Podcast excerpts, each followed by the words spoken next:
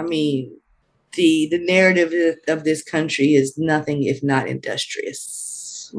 Imagine if they used their creativity to have made a more I'm not sure what word I want to use, but a more equal, uniform, fair type of way to make the South work that incorporated everybody instead of using all of their creativity to hold people down. Think about how far along we could be as a country if that had occurred. Right? Yeah. but I, I, and I'm not laughing at the idea. I'm laughing at thinking about those genteel those right. genteel cultured southerners aghast at the idea of going out there and doing manual labor. Are you kidding me? I'm not yeah. doing that.